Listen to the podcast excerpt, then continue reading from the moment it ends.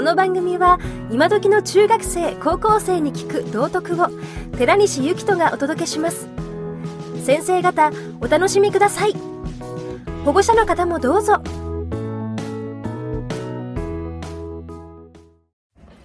えっ、と、これは結構大事な話なの。で技術家以外にも関係する話だと思うんだけど、私自身も日々いろんなものを作るわけ。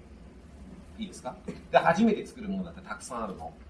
で、初めて作ろうとして、初めて向き合って作るものっていうのはやり方わかんないのね。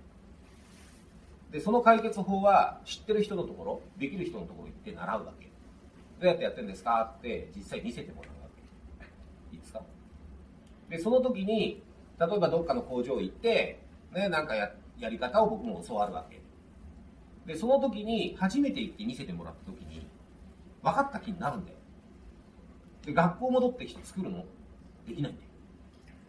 おかしいなと思って、やってみると、力加減わかんないなとか、どんな接着剤使ってたのかな？はてながいっぱいできるわけね。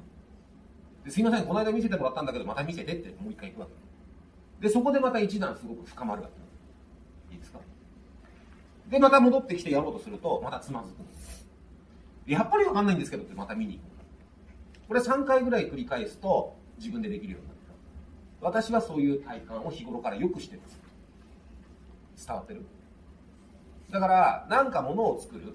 それから体験を伴う、なんか実技を伴うものっていうのは、一回見てもやり方わかんないよね。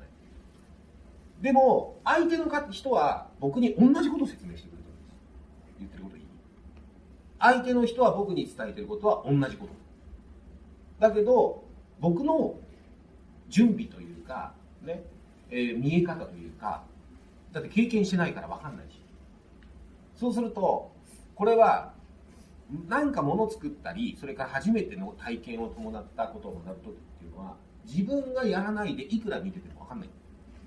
だから僕がよく言うのは本見ても、ね、それから、えーと、インターネット見てもやり方わかんないいいですか？